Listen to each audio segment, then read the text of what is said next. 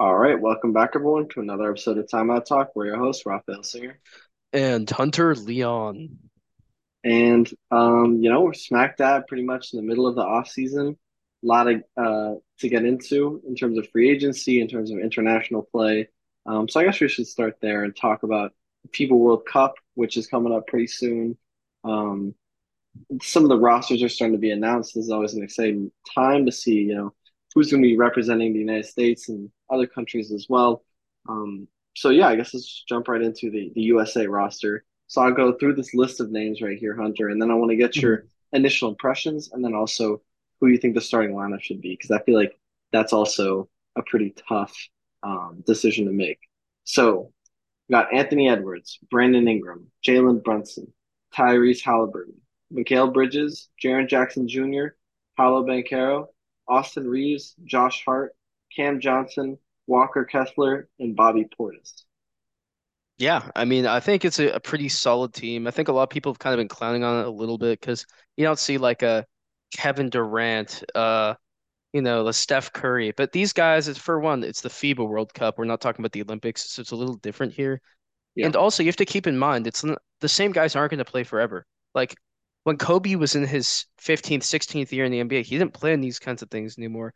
That was left to the guys at the time. Like, think about it this way.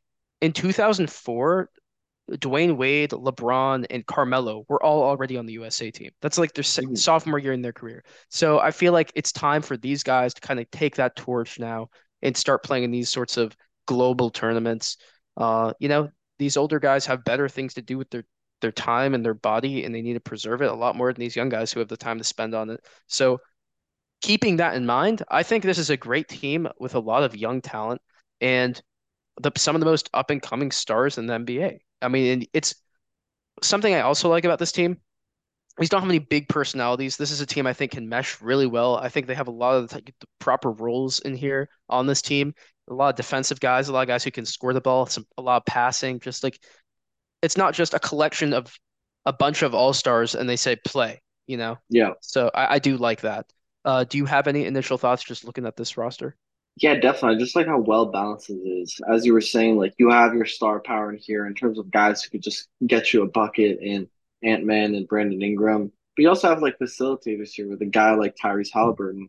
Um, you have some defensive pressure here with, you know, the reigning defensive player of the year, Jaren Jackson Jr and a very very solid defensive player from Utah in Walker Kessler. And then you kind of have Bridges. I mean, yeah, Mikal Bridges is just sort of that perimeter defender as well. Like, um, he's an incredible defender. So yeah, a lot of defensive versatility here. And then what I really like is having those kind of those glue guys, those players that make all the winning plays that don't show up in the stat sheet. I'm talking about guys like Josh Hart and Bobby Portis, you know, who are really integral to these um, powerhouse teams in the East, right? And the Knicks and Bucks respectively. I like having those guys on the team too because you know in the minutes that they're going to get on the court, you know they're going to be contributing towards winning, even if it isn't through scoring or getting assists. It's just doing the little things, diving for those 50-50 balls, um, you know, making those hustle plays, stuff like that. So I'm actually pretty happy with this roster. And yeah, I think at this point in their careers, it's a little unrealistic to expect a, a Steph Curry, a LeBron James to be suiting up for the FIBA World Cup, not even the mm-hmm. Olympics. Yeah. So with all that in mind, what is your starting lineup? And give me give me oh. your six through eight too, because this is six through eight. You know, who, gotta gotta think about this. Who's on the fringe? Who who are the guys who aren't really going to be getting minutes? Yeah, I think maybe one of the guys that might fall to the wayside could be a guy like Austin Reaves. Um, I think that you know this is a pretty guard heavy, um, like guard heavy lineup. So he might just be a guy who gets excluded or, or gets very limited minutes just because there's so many guards here that are so talented. But going to my starting lineup, I think I'm actually going to start Tyrese at my at my one because I like him as a facilitator. I think he can get other guys involved. Um, and I just think you know we we talk about him so frequently as like the the modern day Chris Paul, right? He's the next point guard. He's going to be finding um, his teammates and setting them up for success. So I'm going to have Tyrese on my one. And I'm going to have Anthony Edwards on my two. I mean, it's a no brainer. I think you know mm-hmm. he's might be the the leading scorer on this team. Uh, and if it's not him, then it's going to be my three and Brandon Ingram. Um, and then honestly, I might even start um, Mikal at the three, and then move Brandon Ingram to the four, and then Jaren Jackson Jr. at the five. But I think whether you play Ingram at the four or at the three, and vice versa with Mikal, I definitely want them to playing together. I think the length, uh, the shooting, uh, the shot creation, and the defense that those two players bring, I think it's just going to be incredible. And uh, yeah, very hard for the other international squads to match. Yeah. would you would you have a different five, or how do you feel? I don't know. It's hard to say, but that means you're moving Jalen Brunson to the bench. So that's that's a hard position to be in. Mm, As a six, I like Jalen Brunson as a six man. He's been there before. yeah, And I feel on this team where you already have Tyrese Halliburton, to me, Tyrese is the no-brainer starting point guard. mm, So, you know, Jalen Brunson is a great starting point guard, but the I think especially on this team where there's so much talent, the point guard's roles are really to facilitate. That's the the primary emphasis, and yeah, that's Tyrese Halliburton's bread and butter. So he gets the starting spot spot over Jalen Brunson. Although you could move Jalen Brunson to the two, but your defense is going to suffer a little bit. So I probably don't like that. Like you said, I think you just have so much length and versatility and athleticism. If you have Anthony Edwards at your two and then you slide Mikal Bridges to the three, that's just yeah, so much length and athleticism. That's like ridiculous. And then you have Brandon Ingram at the four, who obviously is like the the mini version of KD. He's gonna just pull over the top of you, score at will, ISO buckets, and he still just has that same length. Uh, and then Jaren Jackson, defensive anchor at the five. So I like I like the lineup you've built out. I don't know if we're going to agree on the six through eight, but I'd I'd agree. It's really hard because I don't want to move Jalen Brunson to the bench, but I think if I had to pick between him and Tyrese, it's definitely to be him. yeah. Um, honestly, okay, so six through eight, I think that there's a, a no-brainer here, and that's picking Jalen Brunson as your sixth man. As you said, he's a guy who thrived in that role. He's obviously a guy who is in direct competition to start here, so no question about that. Where it does get dicey here is the your seventh and eighth guy, right?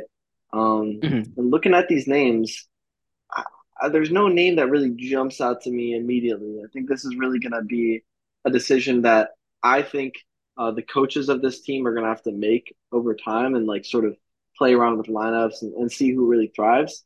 But I think that the seventh man I want is Paolo Banchero. I think that even though he is young, I mean, this is a guy who's 6'10, incredible skill set, right? Kind of similar to that KD um, type build where, you know, you're super tall, but you can handle the ball, you can shoot, you can create your own buckets. Um, and I, I just like him as sort of a matchup nightmare for any of these other international squads. Plus, I think like, you know, giving giving him more experience would be good. I mean, not that you should be just like kind of handing out minutes as charity, but I think that, you know, I guess to pivot more so into saying he hasn't really like shown any sort of hesitance to be a, a tremendous number one option in Orlando thus far. And so I think he would really thrive in this role where he doesn't have to do too much. Um, and then the eighth man here, man, this is a tough one, but I, I might go with uh, Bobby Portis. Mm. I, I might go Bobby Portis. I know that might be a bit of a controversial pick, but this is uh Actually, I, I can't even go with Bobby Portis. Maybe it's because of my bias from last year, but I'll go Josh Hart. I think that Josh Hart, all the things I was talking about with him, you know, as a hustle player, as a guy who makes winning plays, um, I want him on the floor out there with uh, some of those other uh, players. Also, he has that chemistry with Jalen Brunson, so I think that you know that would be uh, pretty solid. But curious what you think. your picks are interesting. Mine are a little different. Okay. I am gonna take Bobby Portis. I Hmm. really do like him. I think I think this team outside of him is gonna lack size, you know, coming in at the at the bench spot. I mean, yeah, you have Walker Kessler and you have Paolo, but you know, Paolo plays a little smaller than he is. And I think you're not really gonna see many minutes from Walker Kessler. You know, he's just a rookie. Um, you're coming into his second year in the NBA. But I, I really do like him. I just don't think there's minutes for him. And I think a guy like Bobby Portis, who's a really good role player who's established, is gonna gonna win those minutes over him. I like the Hmm. Josh Hart pick as well. I'm very big on these role players because they know how to they already know how to complement the stars. They've been doing that their whole NBA career. They've been doing it for a long enough time where it's not a struggle for them, which is why Paolo actually isn't in my six through eight. Mm. I don't have Paolo there because I think like you, you made some good points about like, yeah, Paolo, he could thrive in that role as like not having to do too much work. But I also think that could be very counterproductive for him because he's been in that role his whole career. He's never had to be the second option or like the sixth or seventh option on the team. So Yeah. I'm keeping him out of my my core and in place I'm gonna put Cam Johnson. Mm. Or sorry, no, sorry, sorry. Jalen Brunson. This is my sixth man. Yeah, I So was gonna Jalen Brunson. like, okay. No, no. Uh, Jalen, no, it's Jalen Brunson, obviously. I talked about how I like him as the sixth man earlier. But Paolo uh, is going to be out of my top eight, and I'm going to insert Bobby Portis and Josh Hart there. I, I'm not mad at the Bobby Portis pick. As you saw, like I was kind of playing around with the idea. I just I think I'm a little down on him. He had a bit of a I would say a bit of a regression last year. Um, I think don't think his three ball was as efficient as it was during that championship season. And uh I just didn't think he had the same sort of production that he had. I know the Bucks as a whole kind of had a bit of a tumultuous season, especially with the way that that ended. But um, no, I could certainly see him being a, a big contributor to this team. So I'm not mad at any of those picks. We both agree on Jalen Brunson, Josh Hart. So yeah, I mean, the last question is like, do you think there's really going to be any challenge or difficulty in the U.S. getting the gold, or do you think this is a, a bit of a lock here? It's hard to say. I mean, there's so many good international teams now, but I think we know for now a lot of guys are going to be withheld from playing with their teams. I believe Giannis isn't going to be playing. I don't know that Jokic will be playing. I haven't seen like anything about that. I don't know if Luke is going to play. So for now, I'm going to lean always lean USA just because of the full filled out roster, especially when they make teams like this where it's actually cohesive and it makes sense instead of just throwing a bunch of all-stars on the list.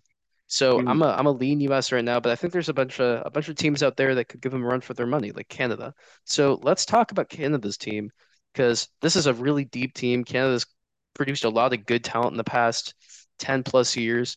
We have Shai Gilgeous-Alexander, Jamal Murray, RJ Barrett, Dillon Brooks, Lu Dort, Nickeil Alexander-Walker, Kelly Olynyk, Dwight Powell. Uh, and this is where it gets the guys you might not know. Zach Edey, Oshae Brissett, Cory Joseph, and Kevin P- Pangos. Yeah, and I even excluded a couple names there because, like, I've heard of, you know, obviously Cory Joseph, Zach Edey. He, he was that big man at Purdue. Yeah. Um, but like, you know, after that, I was like, who are these guys? So not even worth bringing them up. But yeah, I mean, this is a very solid roster. I think that it's uh definitely a lot less balanced, um, and a lot less thoroughly developed in the U.S. roster, but that was to be expected.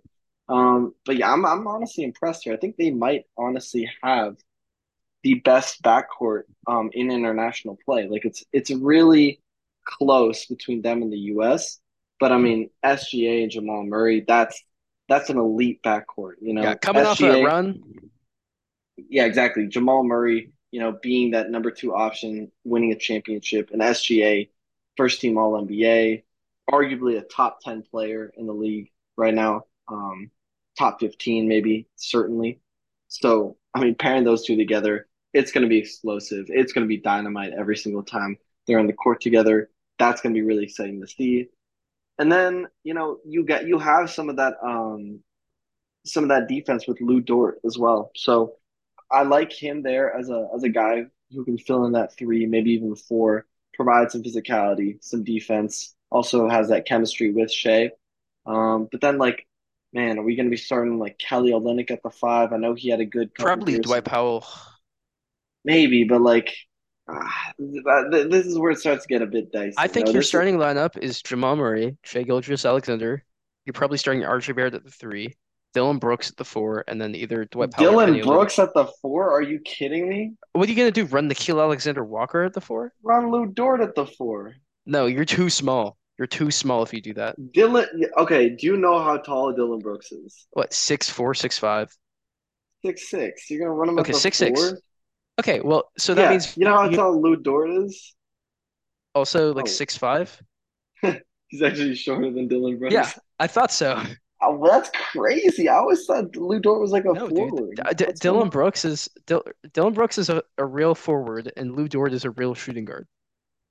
Dang, wow. The more you Yeah, know. so I, I so I I'm always was surprised by by players' heights because Lu no, Dort, hey man, I've though, he's a guy who plays like above above his size though. He Yeah, he he definitely does, but I think Lu Dort is better served in a role where he's coming off the bench. Not not because I don't think he's talent, but I think bringing that grit and intensity off right off the bench is going to be really important to keeping up with other teams' basketball, especially with SJ and Jamal Murray coming in with so much offense. You need to offset that in you, when you're coming in with your other guys, and you, you can't leave RJ Barrett on the bench. You have to start RJ Barrett. He has to be your starting three. Yeah, no, I like that for sure. I like RJ there. look, no matter love him or hate him, Dillon Brooks is going to start. He's just he he has the some of the intangibles. He's still a smart player. He can still pass the ball, and yes, he's very inefficient. But you're not worrying about Dillon Brooks shooting when you have SJ and Jamal Murray out there.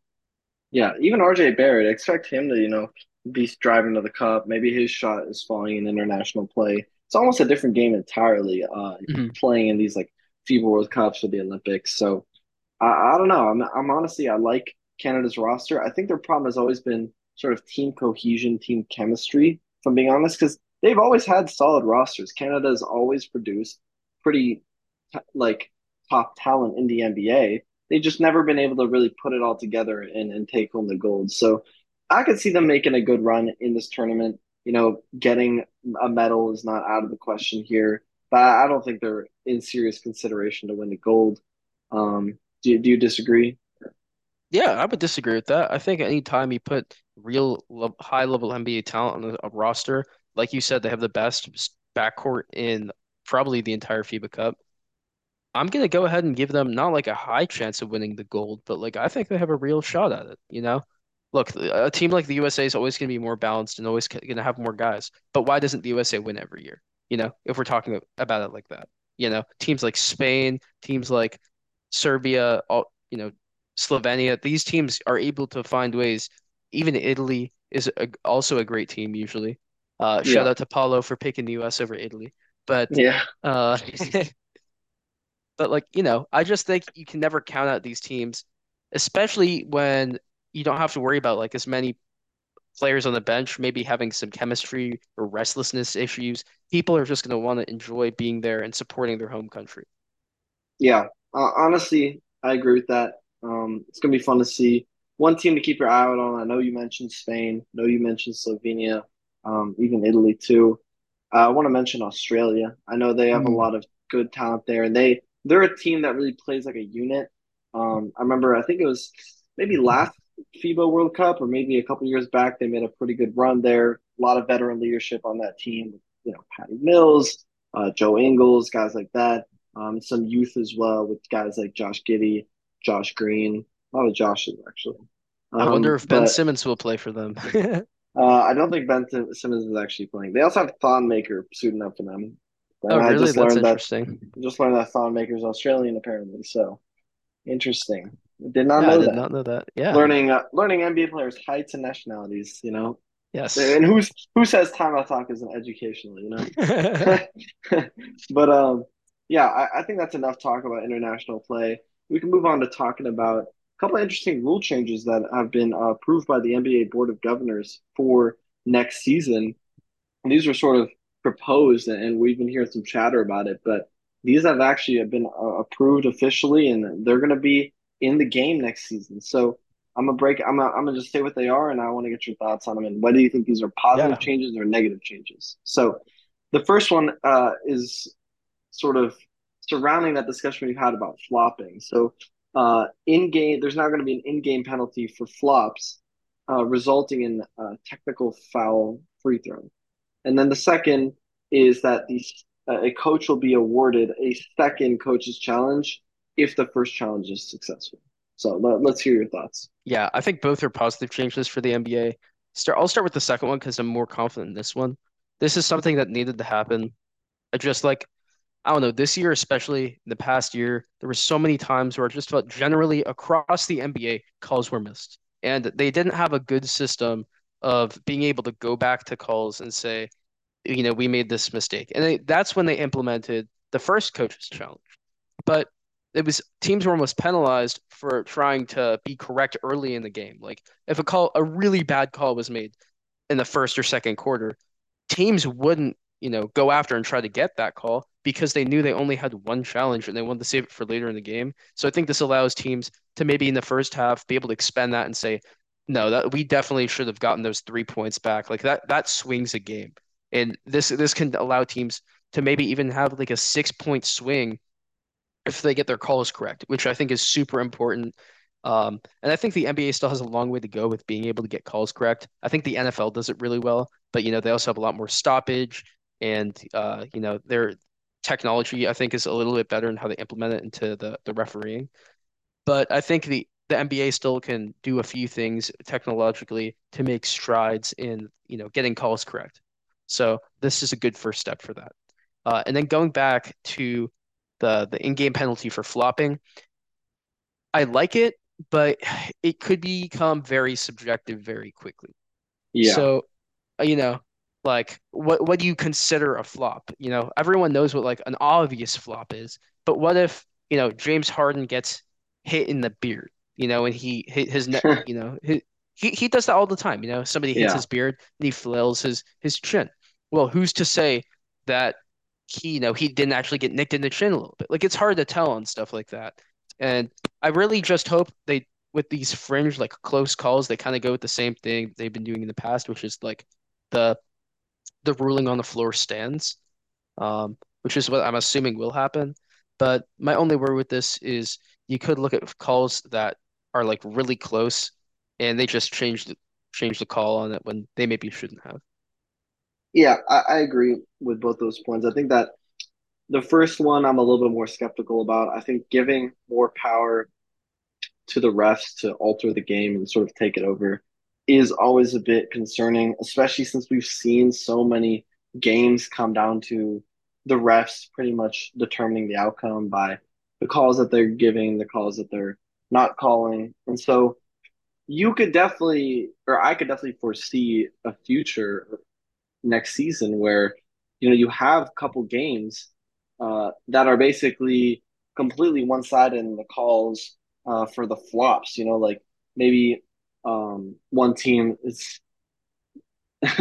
like I don't know. I'm trying to think of a specific team that flops a lot, but I don't want to call out any names. The Um, Lakers,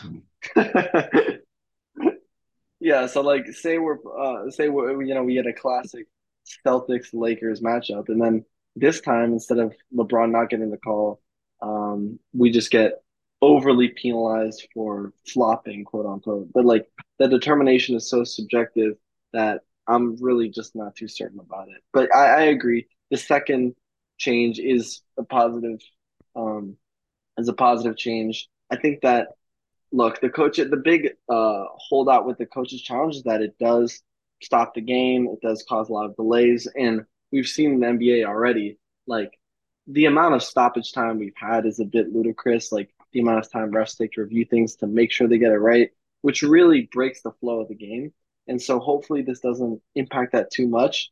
But I think um, looking at it just on the surface, so it's a good change, and I'm a fan of that one. yeah, I think if anything, the flopping is gonna cause more stoppage time than the uh, coach's challenge will, because I feel like flopping is gonna take a lot more time to see if a player actually like got hurt or like I hope I hope it's just those obvious calls. Yeah, if Uh, it's for the super egregious flops, you know, like uh the ones where, you know, the player like does like a double backflip when they get like barely touched, then sure. But if it's just for like every little call here and there, then I think that they're gonna have to revise that rule. yeah. But I think we can talk about the next segment here, which is notable free agents that are still left on the market. There's a few guys here who definitely are worth something, and it's just maybe a little weird market at this time, just getting offered the vet man. They're kind of waiting it out. Uh, but let me li give you a little list of some of the larger named free agents left, and I just want you to tell me, you know, what you think is going on for for their story. Start Christian Wood, who let's start with him. What is going on with Christian Wood right now? Um, with Christian Wood, I think that the big concern NBA teams have about him is just defense. You know, he's a guy who is a tremendously skilled big, uh, can score pretty much all three levels. He's one of those coveted stretch bigs we talk about so much. But I mean, his defense was the reason Jason Kidd had to move him to the bench last year. Um, so for as much as he gives you an offense, I guess he takes away more on the defense, and those deficiencies are what are uh, scaring NBA teams from giving him a contract. So I expect some team to pick him up. His, his offense is too damn solid for this to really make him uh, to to force him out of the league. But yeah, I understand teams' hesitations around him. Yeah, yeah, absolutely agree. I think he'll probably end up fitting best as like a either power forward or six man next to another big man.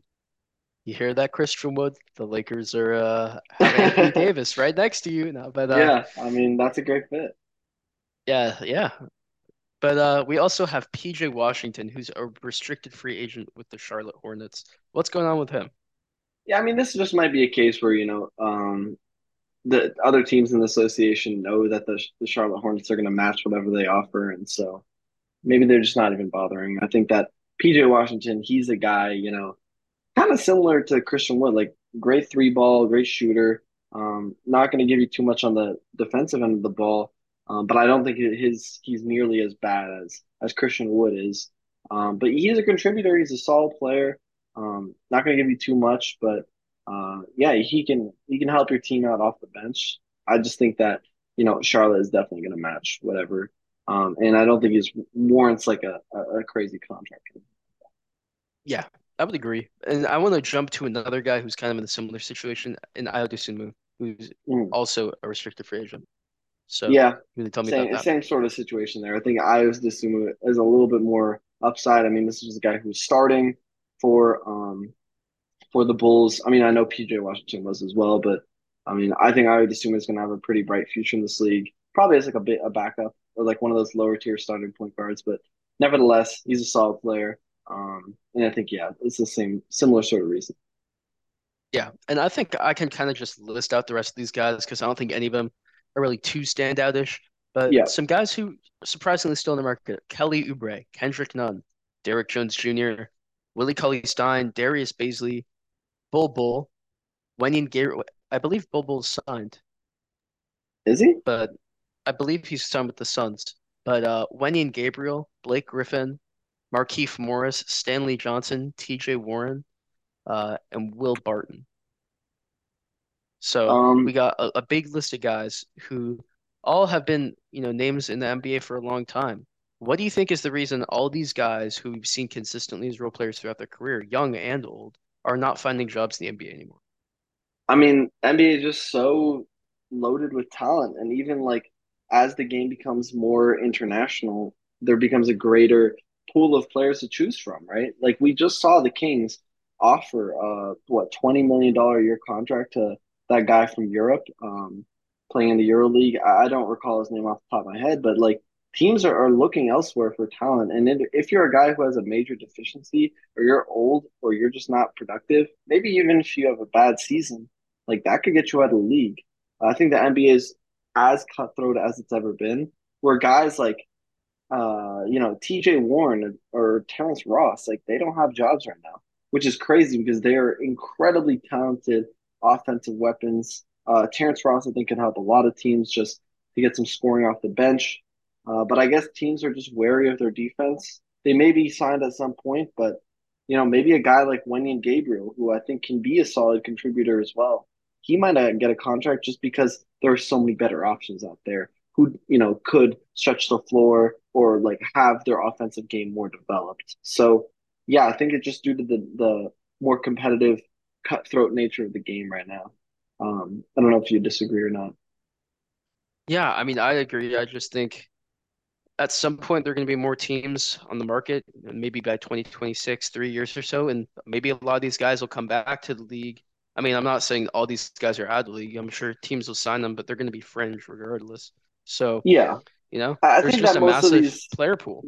I think that most of these guys though will find homes. I think like Darius Bazley, T.J. Warren, uh, Terrence Ross, Will Barton. I think these are guys that are almost certainly are going to be on the team at some point next season. So, um, Mhm. yeah, but I think just in general, like speaking of that, yeah, there's there's a, a massive pool of players um, to choose from, and so th those guys in the fringes, it's just going to be really tough luck for them.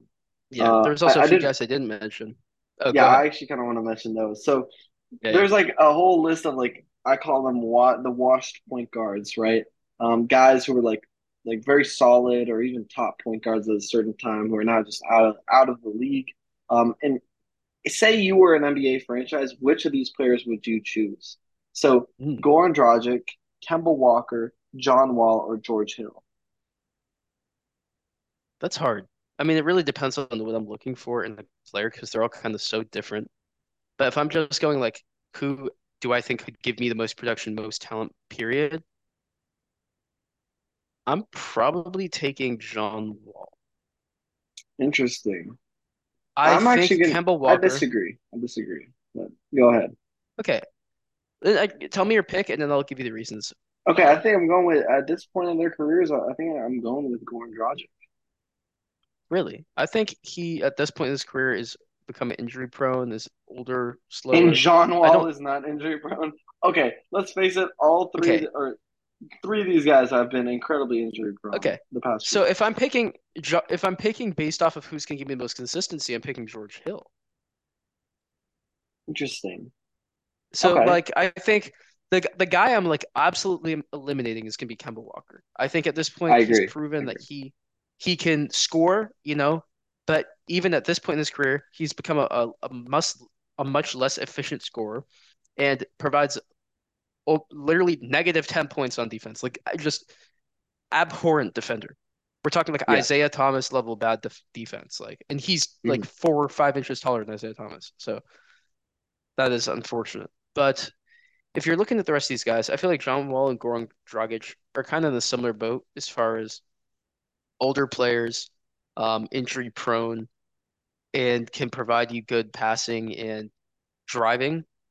And I feel like George Hill is a different boat of he's just been kind of this consistent role player throughout his whole career. So if I'm Yeah. taking a player right now, George Hill, I think could, could contribute overall the most to a contender. But I think if I want a team to be fun, I'm taking John Wall. Wow. Yeah, the disrespect for Goran Dragic is crazy. I I, I don't is a guy. disrespect him. I think he's just at this point in career a little too old. All right. Honestly, I'm not gonna. This is not the hill I'm gonna die on. So, um, so yeah, we can we can move on from here. Um, I know you had a fun segment planned, so want to explain it? Yeah, yeah. By the way, I just want to say Goran Dragic is 37, and I believe John Wall is like 34, maybe 33. Yeah, but guess what? John Wall moves like he's 44. So I'm Okay, just that's saying. John Wall's 32. That's honestly kind of sad. It is a little sad, but you know, this is what Okay, happens when your whole game is relying on your athleticism and then your athleticism dwindles. yeah, Go figure. because you quote unquote fell downstairs and tore your Achilles. I I mean, it was bound like, here's the thing I'll say about Yeah. John Wall. This sort of like fast regression, like exponential regression, was bound to happen. It's when players define their whole game around their athleticism. As soon as their athleticism starts to decline, they don't contribute nearly as much. That's why players, you know, who are athletic need to develop other parts of their game. They need to have a three point shot. They need Mhm. to, you know, learn how to facilitate the uh, the ball, like all these sorts of things. They can't just be guys who jump out the gym, you know. I mean, don't forget John Wall averaged 11 assists in, in the postseason. So, you This know, past postseason. no, not this past postseason. I'm saying in his career. Oh yeah, I'm I'm not I'm talking about like not in John Wall's case specifically. Like I know he's a good yeah, playmaker, but I'm saying like guys have to just develop their game and not just rely on their athleticism purely. yeah, yeah. But we can get into this next segment here. And I thought it would be cool. I saw this on uh, Twitter today. If we could make the best possible teams off the top of our heads, we have not thought about this. Yeah, Um, with the first letter of, uh, or sorry, not the first letter, the first name. Each of our first names, we're going to go every letter by letter and pick a player whose first or last name starts with that letter. So for Hunter, for me, like we can do letter by letter, go back and forth like a draft almost. sure. I can Yeah. start, give an example. Um, H, I'm gonna pick Hakeem Olajuwon as my H. Okay. Um, ah, man. Also, okay, my first letter R. Uh, we'll go Um, I have a, such a stupid R off the top of my head. I'll let you finish and then I'll say. oh, uh, Russell, Bill Russell. Yeah, that's a good pick. Uh, I will say the first name that popped into my head was Rajon Rodney Rondo. Hood. Oh, I was okay, but in my head, I was going between Rajon Rondo and Robert Horry, and then I was like, you know what? Actually, I'm just gonna go with Bill Russell. Ugh, So, you you is a sucky letter. yeah, Very that's sucky tough. letter. Um, the first name that pops into my head is Wes Unseld, so I think that's a okay pick. Hey, As my that's a six, good pick. I'm I'm gonna keep him as my sixth man though, because I have another guy I want to draft for a big. Oh, A. Um, man, this is like coming out uh, with it off the top of your head is pretty tough. Um, uh, let's think. Um, and then I'm gonna have another A coming up too. Dang. Uh, Remember, oh, first or An last name. Anthony Anthony Davis. Anthony Davis. There you go. That's a good Okay. one. Okay. Uh, then for my N, ooh, N's a weird letter. Do you have any guys? Oh, Uh, for N. Yeah, I got one. Nick Claxton. oh yeah, that's definitely who I want to take, of course.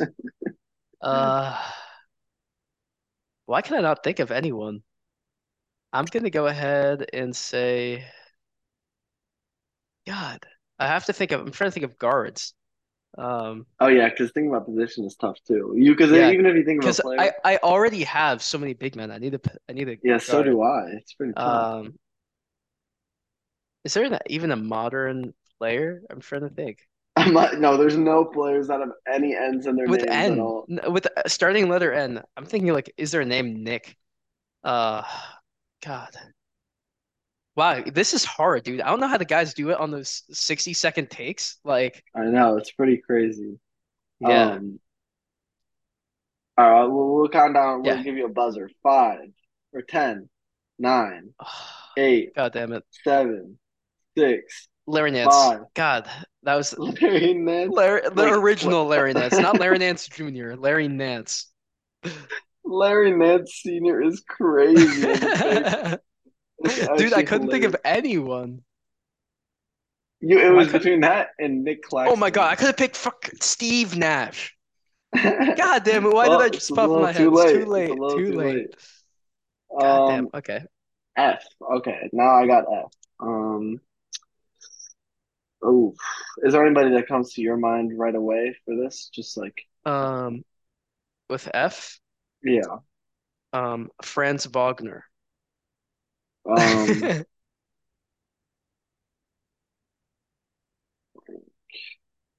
because the first name that comes to my head is Frank Ntilikina, but I'm definitely Oh, not that's taking tough. him. That's tough. Um, let's think. Um, Uh, Sleepy Floyd. That's a name that comes to mind. okay, well, I don't want you to actually give me the Yeah, yeah, the, yeah. the names, but um,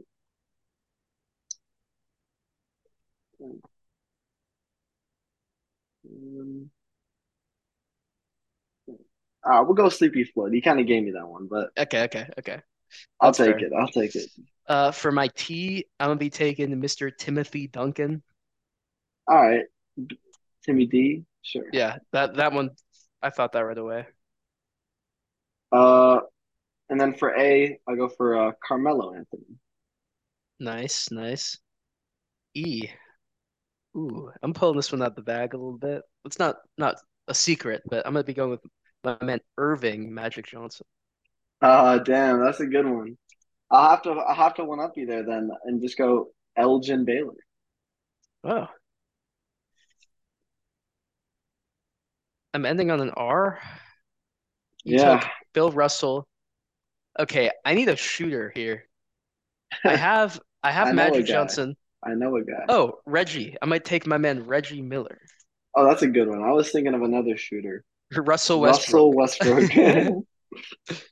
Oh, and then Uh, my L, give me LeBron James. Give me yeah, LeBron that James. that was uh Bound to happen. So okay, All let's right. let's let's hear the starting lineups and then we'll let people decide who they think is the best. I got Okay. So, my uh, go ahead, you can start. all right. Appreciate that. So, I think I'll run LeBron at the one. hmm I'll run Melo at the two. Um, Elgin Baylor at the three. Those are interchangeable, like either Yeah. Elgin Baylor. Um, but yeah, LeBron, Elgin Baylor, Carmelo Anthony, um, Anthony Davis, Bill Russell, That and is then a uh, big team. and then Sleepy Floyd off the bench. Okay. That's a, a very big team, and then you got Sleepy Floyd coming in there to give you some damage. Bill Yep, Russell and Anthony Davis, that's a crazy defensive duo. I know. that's the stupid. The paint might be shut down if you play my Okay, I will Just say saying. Tim Duncan and Hakeem, that's just as strong. That's yeah, that's a that's a nasty defensive With duo. Magic So Johnson facilitating, so so run me through your starting five. okay, you got Magic Johnson, give you know, Showtime. You got Uh, Reggie Miller the two, Ballman threes. You got Larry Nance at the three. Gotta have some size, some defense, some uh some heart, if you will, in there with some athleticism. The four, we're running Timothy Duncan, five-time NBA champion. And at the five, we're gonna be running Akeem. And then I guess off the bench, we got Wes Unseld to to provide another uh, big man punch. You know, this is a guy. uh, Don't forget who Wes Unseld was now. This is a guy who was averaging uh what 30 back in those 1960s, you know, on those Wizards teams. yeah, So, I mean he's a legend for sure. Rest in peace, the late great Wes Unseld. Um, I mean honestly, it, I feel like our teams are pretty similar. Like we both have the oversized point guard. Um, hmm you have Magic, I have LeBron. Pretty dead even there. I, I feel like in terms and the, just you got I got uh Reggie and you got Melo, you know. exactly. And Then then I f you know Elgin Baylor definitely beats out uh Larry Nance. And then uh, I mean, I, but like the AD, Anthony Davis and uh, Bill Russell versus um, Tim Duncan and Hakeem. I feel That's like that's a very that's a very close center matchup. Yeah, yeah. So, um, I but off the bench, I do think that Wes Unseld is a better a better six man than Sleepy Floyd. So I would say we're pretty tied. We're pretty tied. Yeah, yeah. All right. I But I will that say I did come out on top just because I I have disagree. the chemistry there with LeBron and AD. Oh, oh, of course. You You just you weren't thinking about the chemistry. yeah, because that totally matters. You're Wait, whoa, whoa, even well, the chemistry even with Carmelo too, because they all all three play together. Uh-huh. And they got to the what, the 12 seed? Very nice. Look, I'm just saying they they have some experience. It was a it was a proof of concept there. Hey, look, all I'm saying, I took a guy from every era, you know? I took a guy from the 80s, a guy from the 90s, a guy from the 60s, uh, guy from the 2000s, you know? You got to mix it up a little bit, add some variety. Yeah. Uh, are you still able to hear me, by the way? Yes, I am. Okay, wonderful. Sorry about that. Yeah. that. But we can move on, I think, to the last thing that we were going to talk about, which I think is a little interesting segment as well. I want to rank the upside, like like the ultimate potential of these young cores that we have in the NBA. There's so many of them to get through, but I'm going to list them off. And let's maybe start, give me with your top three and then explain your top three. Uh, I got the All right. Rockets, the Magic, the Pistons, the Wizards, the Spurs, the Hornets, uh, the Nets, Raptors, Cavs, Blazers, and Pacers. Lots of teams. Ooh, I mean, this is tough, but I think that definitely gonna have to go with the Rockets being up there. Um, I think that, you know, you're looking at Jalen Green, uh, Amen Thompson, Alperen Şengün, Jabari Smith Jr. Um, I mean, just the list goes on of talented young guys on this team. It's just a matter of making them all coalesce, all fit together. Um, and, and yeah, I just think that there's so much talent there in Houston. They're definitely cooking something special.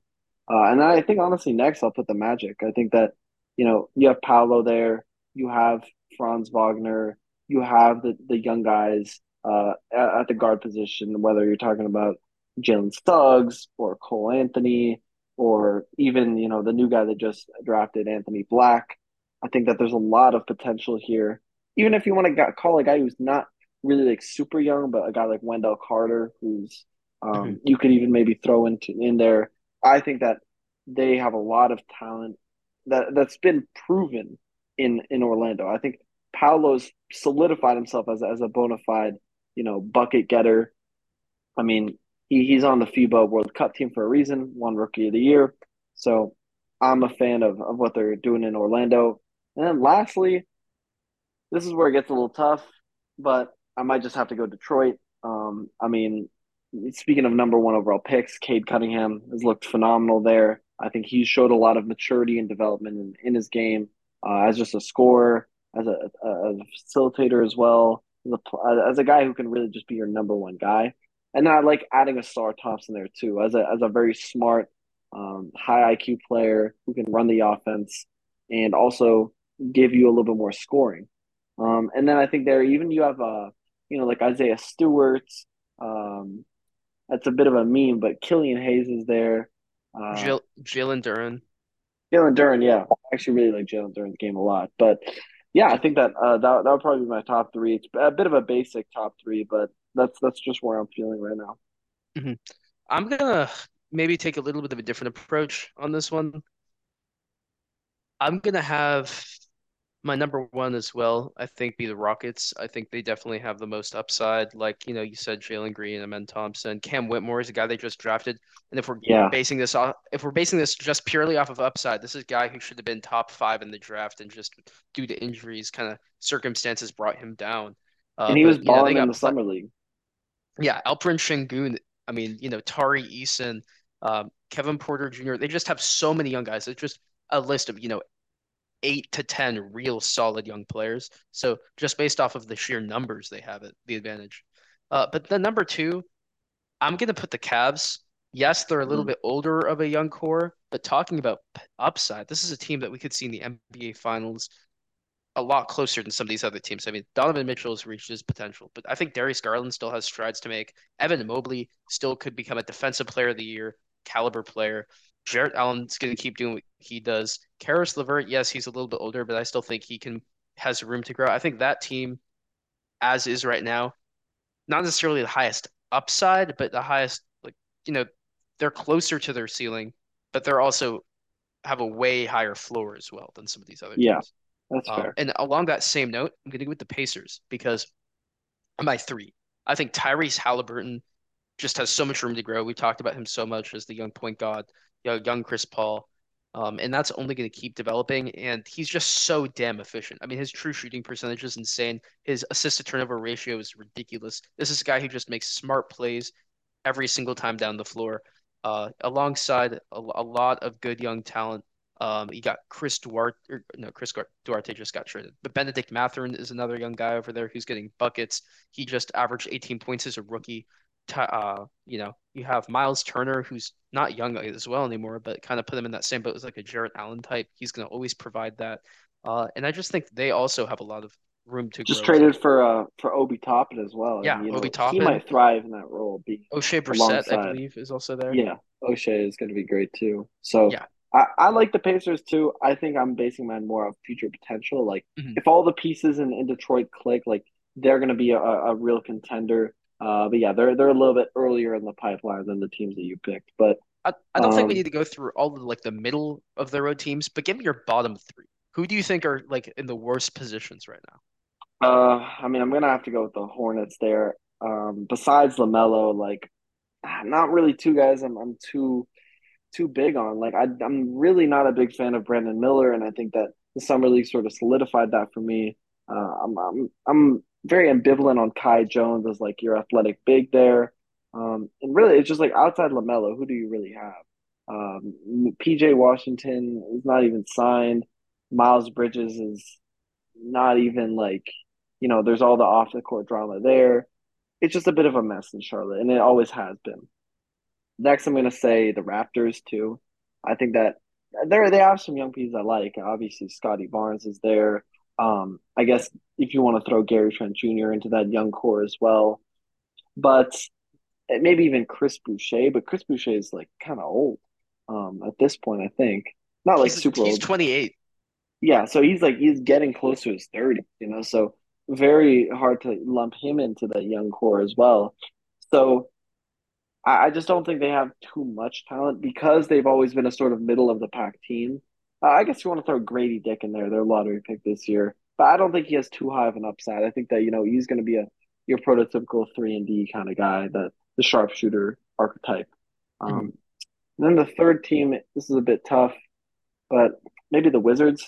I just don't think that you know. I think they've missed on a lot of draft picks.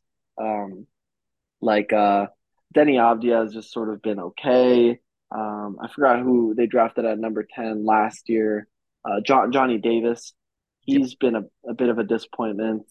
And then you know throwing Jordan Poole in the mix is interesting, but ah Who else do you have? Like Corey Kispert, like yeah, Kispert Ku- is just Kuz like is no longer a young core guy. He's now in his yeah, middle of his career.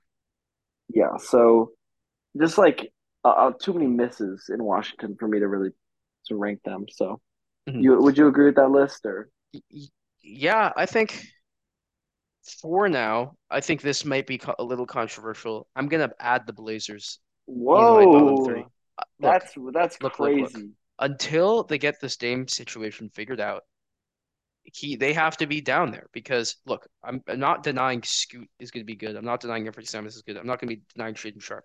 Them three are incredible. But you have to look at this team as a young core and go, do they have an actual future? If if you just took those three guys and put them to their max potential, they have no other young core to work with. They just have three guards. And let's be realistic, you need you need wings, you need defensive guys, you need you know some some kind of young assets, and that'll that'll change once they get this Dame trade going. But for now, I think I have to keep them in the bottom because if we're talking about upside of a young core, their their main three guys have tons of upside, but I don't think as a a unit they create a cohesive young core.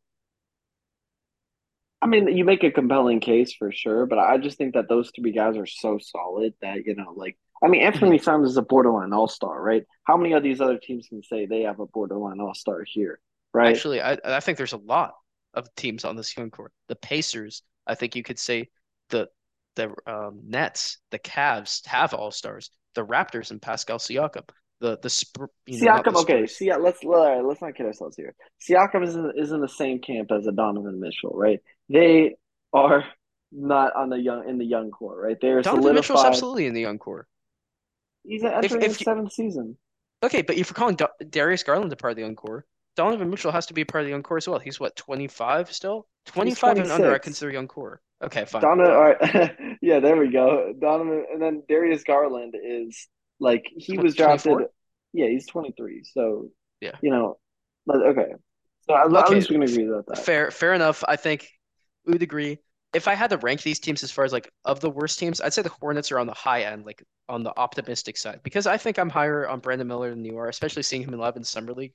I felt like he played a lot better and was a lot more consistent and solid than people had made him out to be. Um, and look, LaMelo Ball is still amazing. Uh, I think they have more cohesion and a, a more Okay, you want to talk about you want to talk about depth of the young core? Who do you have after that? Um, Kai Jones, that? Washington question mark. Um, Come on, man. Do you hear McK yourself right now? um, uh, Miles Bridges coming back from the right, from the prison. right. We we gotta end the episode after that. All right, but this is another great episode. Thank you all so much for listening, and uh, we'll see you all next week. Take it easy. Bye.